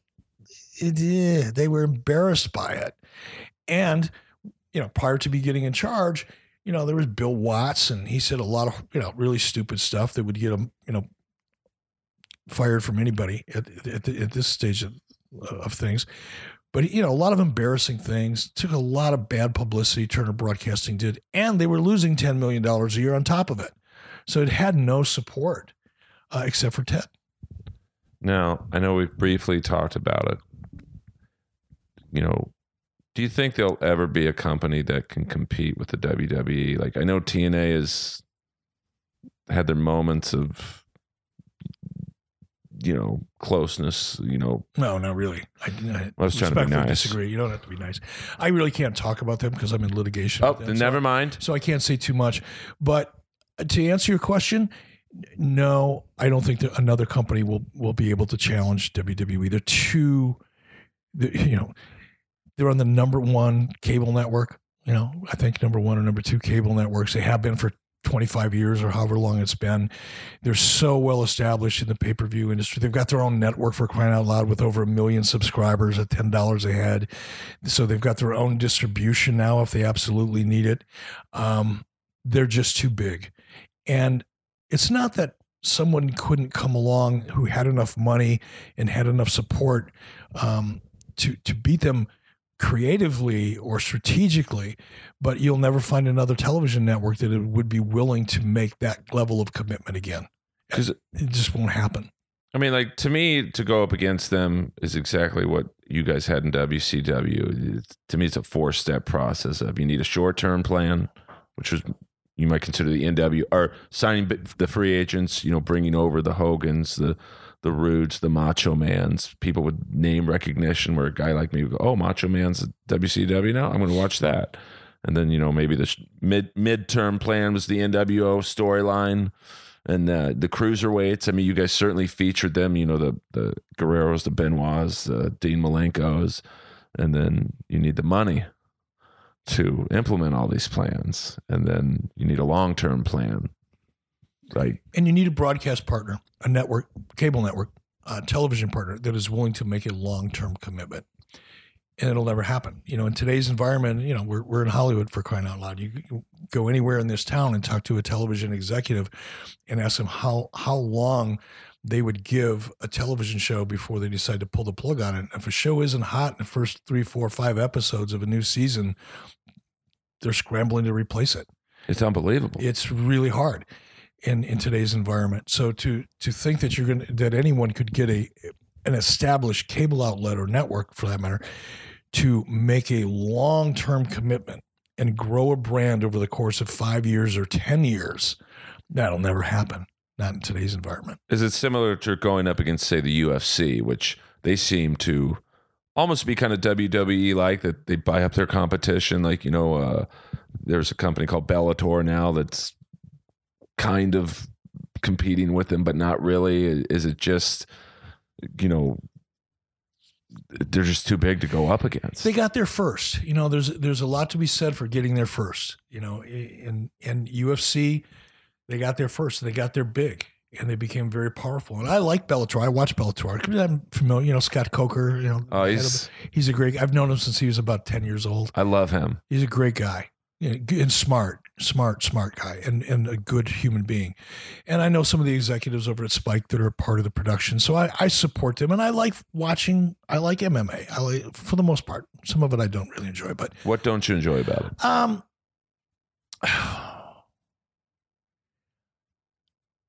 I like. I'm, gonna, I, I'm hesitating because I don't want to be too critical because I know I'm going to. Well, I'm not I'm asking gonna, I'm you gonna to. take. I'm going to take a beating for what I'm about to say, but you know, I spent time in the martial arts. I was I was a kickboxer. I appreciate really highly skilled kickers and punchers, and too often I see people in MMA that are presented as great strikers or great kickers who aren't. They just aren't. And I miss seeing really, really good athleticism when it comes to kicking and punching because it's dynamic to watch. It's fun. You know, watching you know, when Ronda Rousey got, and I, I'm a big Ronda Rousey fan, so I wasn't happy to see her lose at all. But the technique that Holmes used to beat her was so perfect. Her footwork. Now, this is before the kick. If you watch her footwork, watch the way she controlled the ring, watch the way she just mastered um, the distance between her and Ronda Rousey. Um, that to me, I got really excited watching that because that's real skill. Not to say that a lot of other fighters aren't skilled because they clearly are, but it's the type the type of skill that I enjoy watching. And when then when she got knocked out, when Rousey got knocked out with uh, absolutely picture perfect round kick, delivered exactly on target. It just could not have become more, could not have been more perfect. I like that. When I see guys that are sloppy punchers and sloppy kickers being exalted as great strikers, it kind of pisses me off a little bit. And I love watching a good ground game. I love, you know, I love watching great amateur wrestling, collegiate wrestling. I watch it on TV when it's on. Um, I love that, but I really love watching good kicking and punching. Did you enjoy Brock Lesnar going over from wrestling to basically dominating it? I mean, that was amazing to me to see him. He might have the greatest MMA card in history. I mean, he almost he only fought champions. Yeah, but it it didn't work out so well for him, did it? Well, I think uh, you know this is, goes into the psychology of uh, I, I don't know him at all.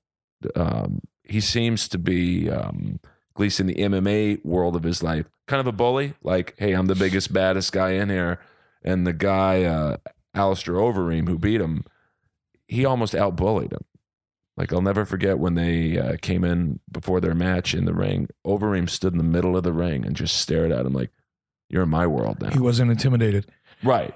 And it, that's the thing with you know, and I, you know, I don't know Brock very well at all. I've I've talked to Brock, you know, I've had occasion to spend a little bit of time with him, but I certainly don't know him and I'm not being critical of him at all because he's a phenomenal athlete. He's Unbelievable. NCAA, NCAA, you know, wrestling champion. He, he, he was a walk on the Minnesota Vikings. You know, he was, played pro football in the NFL at a very high level, performs at a very high level in WWE, performed at a very high level at, at UFC. So he, he's a, he's at a level of athletic performance that I can only dream about. But I will say this when you get a guy like Brock Lesnar, who's been so successful, so big, so powerful, so intimidating, so successful at so many different levels, but has never really been punched in the head. It's interesting to see what happens to people that have never been punched in the head, no matter how big and jacked up they are and how tough they are and how tough they talk. If you've never been hit square on, on, the, on the chin in a competitive situation in your life, and you finally do, you see what people are really made of and Brock was not really good at taking shots. He well, was I good mean, at giving them, but he wasn't too good at taking them. Well, when Overeem hit him with the liver kick, uh, you actually could see uh, Lesnar go, "Ouch!" Like I can't imagine doing anything to that man to make him feel pain. But but then on the flip side, Overeem, I think in his next fight, had that cock. He almost like a Rick Rude heel attitude, and uh, Bigfoot Silva hated him because uh, Overeem was pretty disrespectful. And uh, then you saw Overeem get hit and go, oh, and he got knocked out. And I mean, it's at in real fighting, MMA, karate, kickboxing. Is it almost more mental than your physical attributes? It's both. It's both, and I'm certainly I've never fought at that level. I can only imagine what it's like, but I I do know even at the the level that I competed at, um, it is a, a, mind over matter type. When you step into that ring and you know you're going to fight, pain is just not something that you're allowed to register. It's just, you you fight through it. Right. I mean, we trained that way when I came up in in karate. I trained at a particularly very aggressive, very physical school that wouldn't even be in business in today's environment. They would be sued 15 times a week. Um, like the, Stu Hart dojo type yeah, of. Uh, it was uh, ridiculous. I mean, they pride, they were all, all my instructors were, were hardcore fighters from down in Texas. And their opinion of competing was, you know, spend the first two years knocking everybody out and getting disqualified. And then you'll have their respect. And it'll just be easier after that. That was that was the mentality. So you learn, I learned early on is, you know, you get the wind knocked out, you get kicked in the ribs, you get broken ribs, you get punched in the head. You know, you you love that. You embrace that. That's your fuel. Fight through that. Thank your opponent for kicking you that hard because now you really want to fight. You just train yourself to think that way. Or if you haven't, then, you know, you get hit and you collapse. I mean, is it similar in the world of wrestling where uh you might have a guy with a great body, you know, physically gifted, but they've never really been, say, given a, a Benoit suplex. Uh, like, did you have guys go, "Hey, I don't really like working with uh, Benoit because of those suplexes he gives me"? No, there's a pride in in our business or in the professional wrestling business where guys guys want to go. Guys, this general most of the people that I've talk to about it. You know, you get some people that'll complain every once in a while. Hey, brother, you know, lighten up a little bit, brother. And, and not to infer that that would be Hulk's point of view because he liked it stiff too. He liked to get in there, because they all want it to look real. They're in that ring. They they're five feet away from people in, in at ringside Right. or less sometimes, and they know the disappointment in that person's face when they see something that they go. "Ugh, you missed that by a mile and you're selling that. What are you doing? Right. They don't want to feel that. It's like, you know, they feel naked in there when they're when they're doing that. So they want it to be believable. They want to convince people that it's real. And usually the stiffer it is, the easier it is. So most guys that I know that I can remember, they just love laying it in because it's more believable. Well, I saw they recently at a WWE event at uh, the Forum, which uh, was I didn't know the Forum's having wrestling events anymore, and uh, to see Brock Lesnar wrestle live, uh, he gave uh, who was it uh, Alberto Del Rio like three or four suplexes. It was like, and you could tell. You're right. Like I'm not saying Del Rio enjoyed them, but it got him like into the match, and then he did it with that that uh, Ukrainian wrestler Rusev, and it was just unbelievable to see uh, Lesnar that close live, and uh, you know, it's like wow. That He's guy. he is a he's just a freak of nature, isn't he? Would you say he's uh, the most physically gifted uh, freak of nature uh, that you've ever seen in the At his size, no doubt. I mean, he's he's one in a million, you know, for his size in particular. But there's a lot of guys. There's a lot of guys in that ring right now on that roster that are way tougher than people know or give them credit for being. Right. No, I was so impressed by, like I said, Del Rio just taking these unbelievable suplexes and, and getting right back up, getting another one. And, and even Reigns at WrestleMania, I think he took about seven or eight uh, Lesnar suplexes. Like, wow, this guy's fucking tough. Yeah, watch watch Jericho and uh, and AJ Styles. You know, they're they're two very. You know, Chris is no young chicken either. You know, he's I don't know how old he is. He's got to be forty plus, um, but he's still real physical. He can take it. He can give it. He can take it. He he can play either way. You know, uh, AJ's a Oh, tough love physical guy. He's a great guy too. He, by the way, he's a very very good human being. Are you glad he's in the WWE? Oh, kind hell of yeah. getting his, not, not shot, it. but no, he deserves it. He he's worked hard. He's a good human being. He's kept his nose clean. You know, he hasn't been distracted with all the other things that can you know take someone down. Um, and he's focused and he's committed and he deserves it. I couldn't be happier for him. Well, now, do you like the? You mentioned Scott Coker earlier, Mhm. and I, I just love how he does things because you know UFC is like the I don't want to say uh, legitimate MMA, but Scott seems to go with the more entertaining. Uh, like recently, a Ken Shamrock, fifty-one years old. A lot of people maybe weren't uh, excited at him being in a competitive UFC or uh, MMA match against Royce Gracie, and then he had Kimbo Slice against a guy by the name of Dada Five Thousand. That was a mess. Did you see wasn't Yeah. I mean, what do you do? You think like going back to your promoting brain? Do you think he goes, okay, we can't really compete with the quality of the UFC. We're going to give them a more like entertaining, like legit, but more uh circus freak.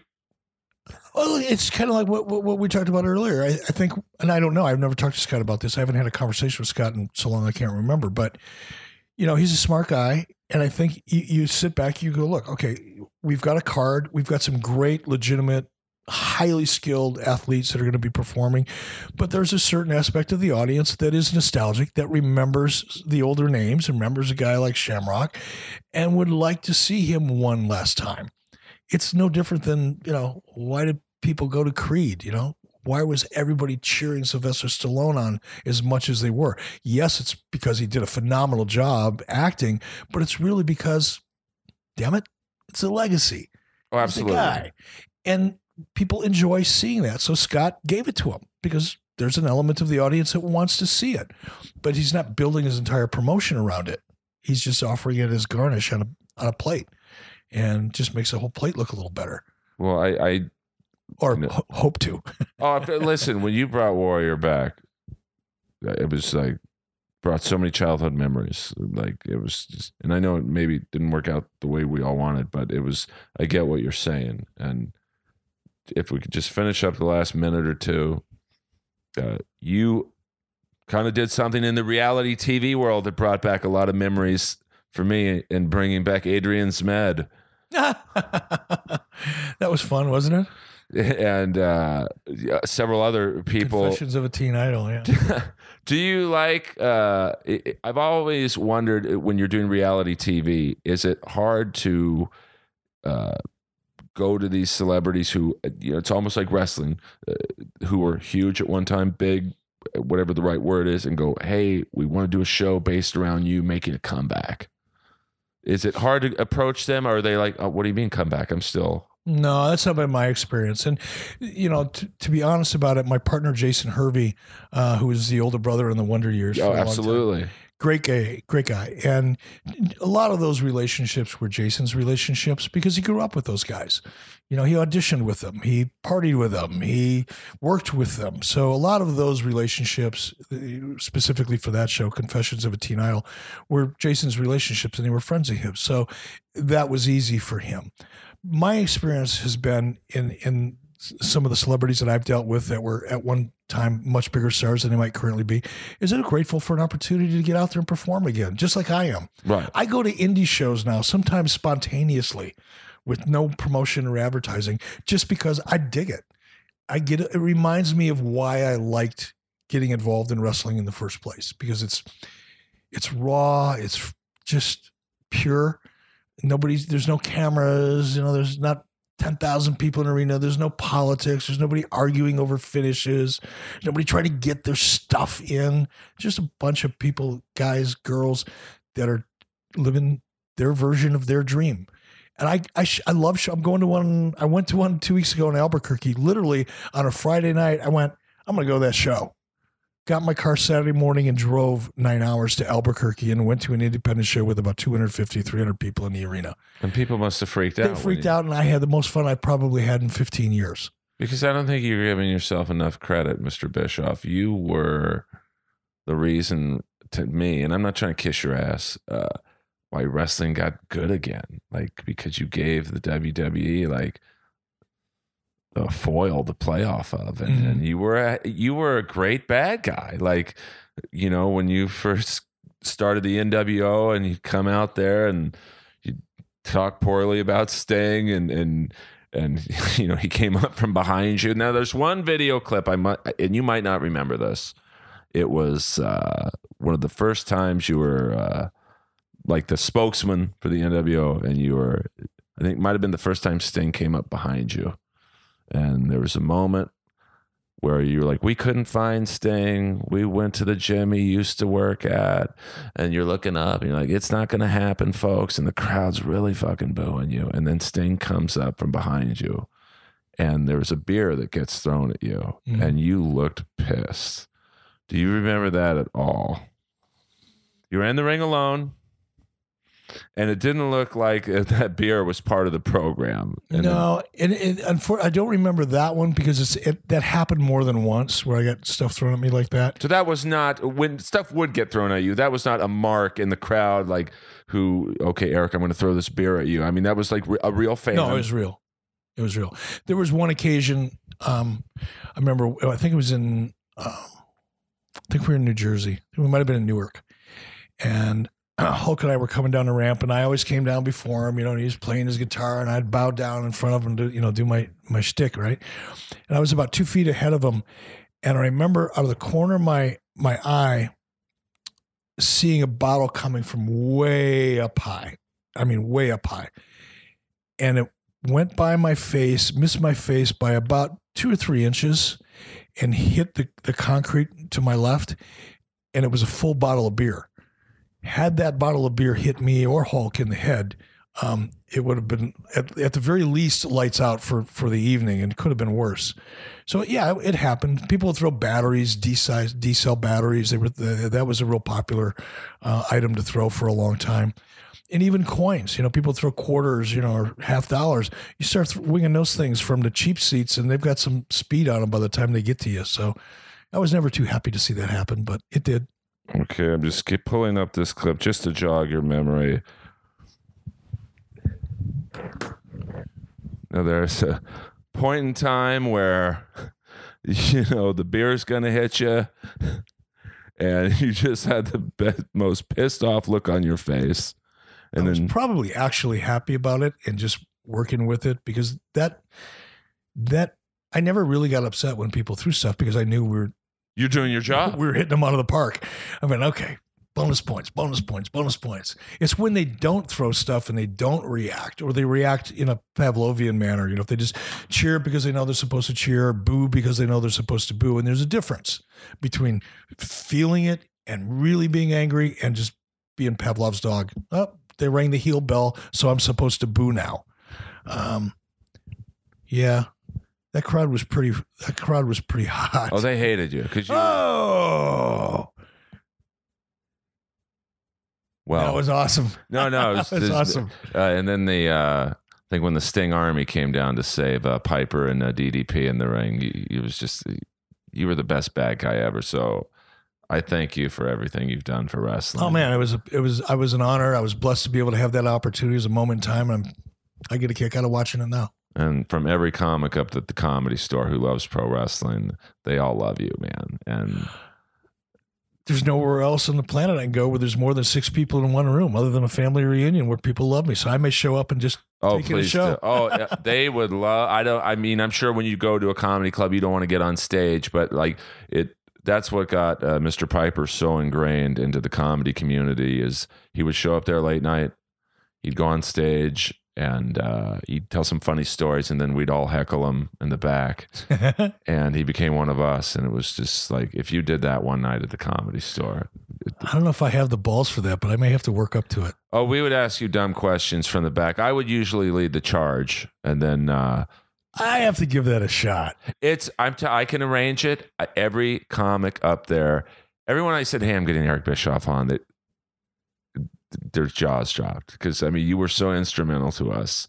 Well, that's cool as hell. So I mean, I know you have to get going, and uh, where can I know you don't need my help promoting things, but on Twitter, do you like? P- I notice you tweet back at people who like uh, leave you nice comments, and uh, where can people find you on Twitter, Mister Bischoff? Uh, E Bischoff. Simple enough. At E Bischoff. And uh, where uh, do you have a website? Like I know you produce a lot of shows with Mm-hmm. Mister Hervey. Is there uh, a site you can direct people to? Yeah, you can go to uh, bhe.tv, and that's our website. Or I'm on Facebook. Um, Eric Bischoff slash controversy is my kind of wrestling Facebook page. So I try to post some cool wrestling related stuff there. My personal Facebook page is really just for close friends and family and has nothing to do with wrestling. But my wrestling page is uh, Eric Bischoff controversy. Um, And the But yeah. book? uh, Can the people get the book as an I audio think book? you can get it through Amazon. Uh, Controversy creates cash. And by the way, when you reached out to me and I saw he wanted to do a, a podcast on a show called Inappropriate Earl, and I thought, wait a minute, Inappropriate Earl, Controversy creates cash. That's that's just made in heaven. That's supposed to happen. well, I, well, I mean, I was so honored to be a part of Mr. Piper's podcast the last, uh, you know, four or five months of his life, and uh, you know, he was actually supposed to come over the day he passed. Oh wow. Um, I thought, you know, I know when you get an email or a tweet from a guy like me, you're like, probably who the fuck is this guy? Uh, but I thought, you know what? If I could get Mr. Piper, Mr. Bischoff's the next guy. No, I'm glad you did. This has been this is really fun. We'll, we'll do it again. I would, like, you know, I Maybe after try and ask you. Uh, you know, I know you get sick of getting asked about the NWO, about Hogan, about you know Sting warrior. Uh, can I pitch you one more idea? Sure. And I know you're good friends with Mr. Hogan, and uh, we're not going to talk about any bad things, but being that he is a pro wrestler, and you know his, you know, he said some wacky times the last year. I think I have the perfect angle to get him back in everyone's good graces. I like it. I'm being completely serious. Next year at the Royal Rumble, hmm you bring him back and you have him take on every black wrestler on the roster. Okay. Well, I mean, I'm just saying, you know, I think that would get him like, I think that would work. I could see by the look on your face, you're not a fan of that No, idea. I'm just waiting to see where it's going to go. Okay. So well, it's just a one off. It's you put, okay, but what's the outcome? Well, you could go one of two ways. You could have him beat them, or you could have them like half comic, half serious, beat the shit out of him. I don't think the audience would want to see that. Well, it would be done more in a humorous way than uh, you, you know because there was you know uh, that that uh, you know situation and and uh, I think oh wow he's got a good he's a good sport. Well, he is a good sport, and you know the the truth is, if there was something you know positive that that that Hulk could do, um, he'd probably embrace doing it. Um, but yeah, you'd have to think that through and make sure that it was something that made the audience happy. You know, the, I don't think the audience. And I, look, I'm I'm not justifying or defending anything that happened because you know I was there for that period of his time uh, or his life when he was really really broken and things were really dark, and he was a fucking mess. There's just no two. There's not a better way to say it. He was a broken shell of a person.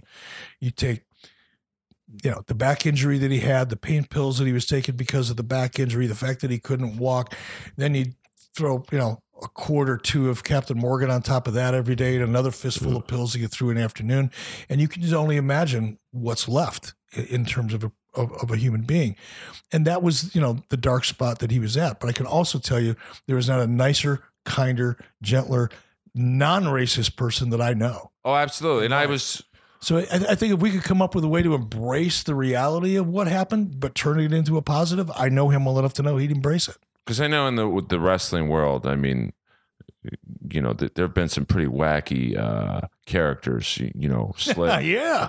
I mean, you know, Slick the pimp. Uh, you know, Kamala the savage. You know, uh, giant who couldn't speak English. Uh, the African Dream, who turned. I don't know, black all of a sudden after being like the whitest wrestler I've ever, the one man gang. uh, th- I'm going to get up to hit stop because I know I keep saying I could talk to you forever. When you approach a wrestler like the one man gang, and I know you weren't uh, weren't there for this, but and you hit him with, "Hey man, we know you're a legit badass. You're, you're a great big man wrestler, but uh, we're gonna turn you black. We're gonna make you speak jive." Uh, Do you like hope they go for it, or do you just tell them, "Hey, this is what you're doing next week"? I, I mean, I, I, I, and, not involved in that specific. I know you weren't there, but like, say you had a wacky idea for, uh, I don't know, Lenny and Lodi, the Hollywood Blondes. Sure. Did you go to them and say, "Hey guys, we're going to kind of turn you into a, a, a semi-gay tag team"? I mean, these guys are legit wrestlers. They, you know, probably wrestling twenty years in the dungeons of. You know, Earl, it's no different than I think, you know, a director who's got, you know, assembles a, a, a cast of actors for a movie. You got to bring out the best and you. You, you want a, an actor to play a certain character. You've got to sell it to them. You've got to Right. convince them that it's good for them. You've got to help them find themselves in that character that you want them to be so that they can do a good job with it. It's never, ever. I can imagine going to any performer who's worth anything and saying, This is what you're going to do, whether you like it or not, just go do it Right. because the end result is going to be pretty predictable. Well, I mean, I know in the pro wrestling world, it's uh, pretty much a cut and dry. You know, it's almost like being a comic, having a comedy club owner saying, "Hey, uh, you know, you got to kind of do this." You- We all we all pretty much take it. You know, okay, sure. Uh, but uh, you know, I know in the wrestling world, since these guys and girls, of course, are legitimate athletes, and and some probably have an ego of you know, like when you guys would give Dean Malenko humorous spots. Uh, which I always loved because he seemed to be a pretty uh, serious guy. Uh, but I thought they were great when he was uh, he- Because he's fa- he's naturally funny as hell. right. He's just naturally funny. He'd like doing that stuff. He'd like doing the big look. He, a guy like Dean Malenko is so confident in himself, he he knows what he's capable of doing. He's there's not an ounce of insecurity in that gentleman. So when we asked him to do something that was fun and out of character, he it didn't bother him to do it because he had that much confidence. And same with a guy like Lance Storm, who you know strikes me as a pretty, you know, I train with Stu Hart. I'm, I'm not They're gonna- performers, man. They just want to perform and have fun doing it. Well, once again, Mr. Bischoff, from me and every comic at the comedy store, I really appreciate you doing this. Oh, it's been a blast. And uh, guys, inappropriate Earl, SoundCloud on iTunes. If you don't follow Eric Bischoff, follow him because you know he didn't have to come down here and talk with me for two hours. He's been getting these questions for thirty years, and so just respect him. and uh, respect me for getting him down here. And uh, Here, here. Easy it's an honor. Thank you, man. I appreciate it.